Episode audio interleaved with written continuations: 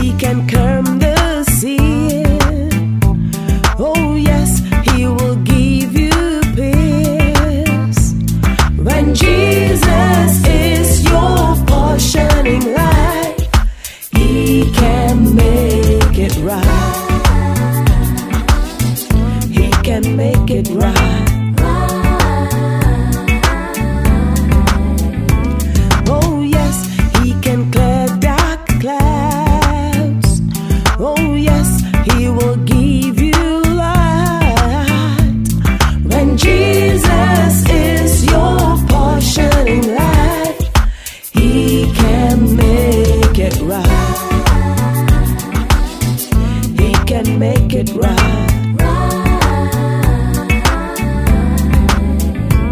Oh yes, he's the mighty God.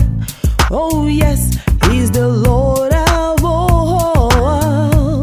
When Jesus is your portion in life, he can make it right. He can make it right.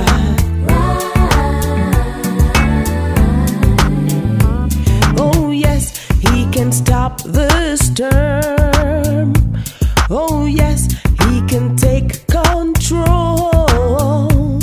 When Jesus is your portion in life, he can make it right. He can make it right.